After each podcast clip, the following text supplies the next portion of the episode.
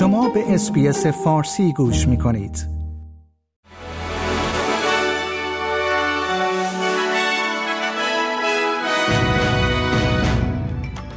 درود بر شما شنوندگان عزیز نیو سرد هستم و این پادکست خبری روز دوشنبه 24 دسامبر است نخست وزیر آنتونی آلبانیزی ضمن ادای احترام به کسانی که تعطیلاتشان را برای کمک به دیگران از دست می‌دهند کریسمس را به همه استرالیایی ها تبریک گفته است آقای البنیزی قدردانیش را از افرادی که کریسمس را به خاطر دیگران رها کردهاند ابراز کرد In this time of celebration and reflection, we express our gratitude to everyone who's giving up their Christmas for the sake of others.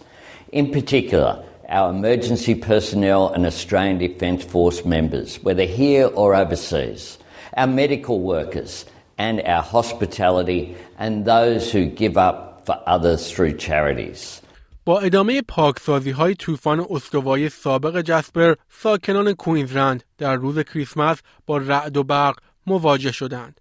در حالی که آب و هوای شدید زیرساختها را تحت تأثیر قرار داده صدها نفر در صبح کریسمس در این ایالت بدون برق بودند. میزان خدمات خیریه در دوره تعطیلات افزایش بسیار زیادی داشته است. گفته می شود بسیاری در استرالیا به دلیل بحران هزینه های زندگی برای اولین بار به دنبال پشتیبانی هستند. افرادی با شغل تمام وقت و البته وام مسکن از جمله بیش از 3.7 میلیون خانواری هستند که با ناامنی غذایی مواجه شدند و برای تأمین مخارج زندگیشان با مشکل روبرو هستند. پاپ فرانسیس از جنگ در سرزمین مقدس ابراز تأسف کرد. جایی که مقامات بهداشت فلسطین می‌گویند که حملات هوایی دست کم 78 نفر را در شب کریسمس کشته است. این یکی از مرگبارترین شبهای نوار غزه در نبرد 11 هفته اسرائیل با حماس بوده است. حملات اسرائیل ساعتی قبل از نیمه شب آغاز شد و تا روز کریسمس یعنی امروز ادامه پیدا کرد.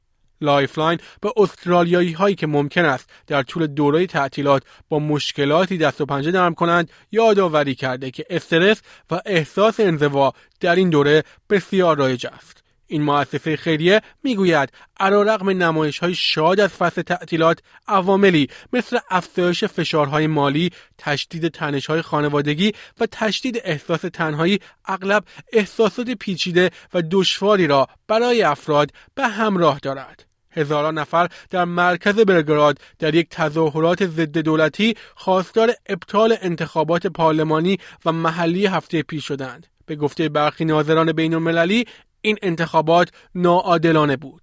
بر اساس نتایج اولیه کمیسیون انتخابات ایالتی حزب پوپولیست حاکم سرب پیشرو یا همان SNS در انتخابات پارلمانی زود هنگام آخر هفته پیش 46 ممیز 72 درصد آرا را به دست آورد.